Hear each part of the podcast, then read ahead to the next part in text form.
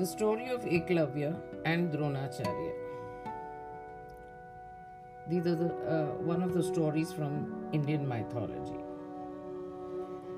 In ancient India, nearly 5,000 years ago, there lived a young Nishada, a tribe of hunters, prince by the name of Eklavya. Nishada prince by the name of Eklavya. Even though he was a hunter by birth, being the son of chief of hunters in the forests of Hastinapur, he aspired to become a great archer and a brave warrior. He expressed this desire to his father Father, I want to be an archer and become a disciple of the great Guru Dronacharya, the greatest teacher of the art of archery and the science of warfare in the kingdom. Please give me your blessings before I set out for his Gurukul.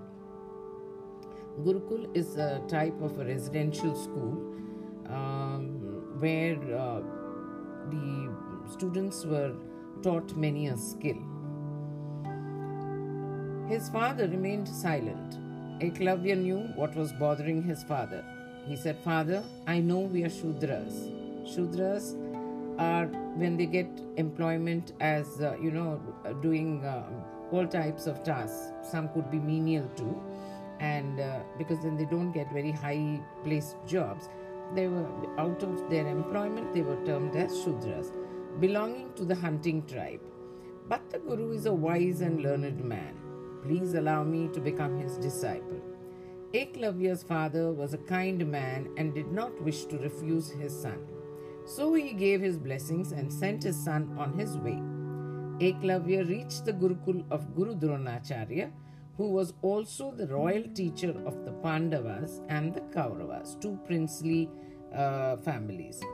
Thrilled at the prospect of finally meeting the Guru he had idolized, his eyes eagerly sought out the teacher. He soon spotted him instructing a boy, none other than the Pandava Arjun. Eklavya went to Drona and folded his hands in greeting, bowing down low to touch the sage's feet. Drona was surprised to see the te- stranger and asked him, Who are you? O Guru, I am Eklavya, the son of the chief of the Nishada tribe of hunters in the forests of Hastinapur. Please accept me as your humble Shishya and teach me the art of archery and the science of warfare, replied Eklavya. Dronacharya reflected for a minute, then said, Eklavya, if you are a Nishada hunter, then you are a Shudra, the lowest caste in the kingdom. I am a Brahmin, the highest of castes. All my students are Kshatriyas, the warrior caste. I cannot teach a Shudra boy. The Pandavas stood watching the exchange. Encouraged by the Guru's words, Arjuna spoke up Guru Dronacharya is a royal teacher, appointed by the king to train us, the princes of the kingdom. How dare you expect to be taught by him? Leave the Gurukul now.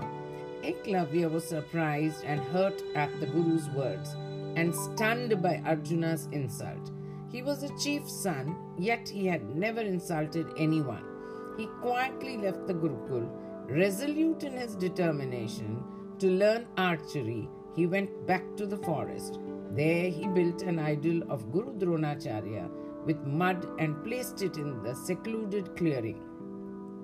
Eklavya believed that if he practiced faithfully in front of his guru, he would be able to master the art of archery. So, every morning he would pray to the idol and practice throughout the day.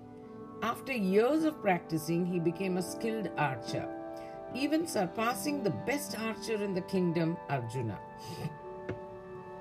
One day, while practicing, a dog started barking some distance away. Its constant barking irritated Eklavya, who fired seven arrows in quick succession, filling the dog's mouth without injuring it. The dog was no longer able to bark and roamed around the forest. Thus roaming, the dog reached the Pandavas who were practicing in the forest along with Guru Dronacharya. Drona was amazed to see such a feat of archery. He realized that the only an extremely skilled archer could have done this. He, along with the Pandavas, set out to look for the archer. Soon they came across a young man dressed in a hunter's clothes, practicing archery. It was Eklavya. Dronacharya went up to him and asked, You aim, your aim is remarkable. Who is your teacher? You, sir, replied Eklavya. Dronacharya was stunned. How can I be your guru when I have never met you before?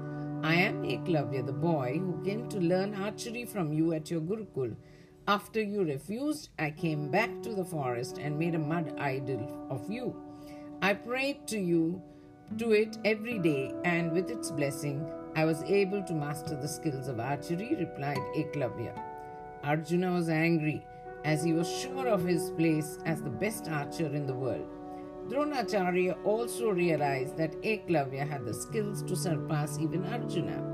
However, as the royal teacher, Eklavya's excellence would put him in a difficult situation, as a mere Shudra hunter would surpass a Kshatriya prince under his tutelage. He devised a way out. To Eklavya, he said, Seeing that you have learned from me, you will now have to pay Guru Dakshina, my gift for training you. Eklavya was overjoyed at this. A Guru Dakshina was the offering made to a teacher when the teacher considered the Shishya to have completed his learning. He replied, I am blessed that you have asked me for Guru Dakshina. I would never refuse anything that you ask. Dronacharya seized his chance. Eklavya, as Guru Dakshina, you have to give me your right thumb. Everyone was shocked, even Arjuna. Everyone knew that an archer would never shoot an arrow without his right thumb. Eklavya looked steadily at Dronacharya. He realized the reason behind this demand. Nevertheless, he replied, I will never disobey your wish, sir. I am grateful that you recognized me, your disciple, even though I am a Shudra. Saying this, he took a knife and cut off his right thumb and placed it at his guru's feet. Everyone, including Dronacharya, marveled at the boy's courage. Dronacharya was humbled and blessed Eklavya. You will be known for the wi- far and wide as a great archer, even without your thumb. Moreover, you will always be remembered as the greatest student ever for your loyalty towards your guru. So saying, Dronacharya and the Pandavas left the forest. Eklavya learned to shoot with forefinger and middle finger and remains an example of the ideal student till today. Okay, now we may be surprised what sort of a Guru Dakshina that was, but many times, uh, even uh, whether we seek uh, a Guru or we do not, at times it happens that um, we come across situations uh, where you know i mean people have some disability okay? Or they have something lacking than the normal uh, mm, self.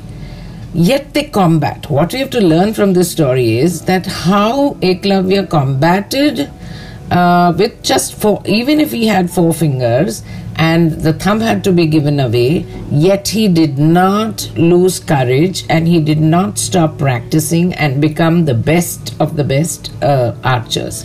So that was the grit and determination. So and and in uh, reality, we do see, I mean, uh, mm, mm, individuals, uh, you know, with foot and mouth painting, or um, uh, you know, they may have an artificial limb, but yet participating in Olympics. And uh, so many, so many situations of this sort.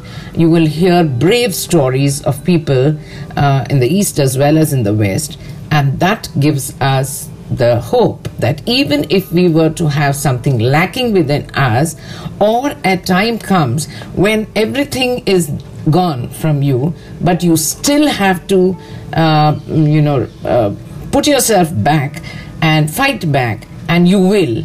And where there's a will, there's a way. So you will succeed if you have the determination to succeed. So even if it, it's like you know a glass was full of water and then you know the glass becomes empty. You have to refill the glass. So bit by bit drop by drop with your courage with your determination you can get back with renewed energy and renewed hope. I hope you liked the story. Thank you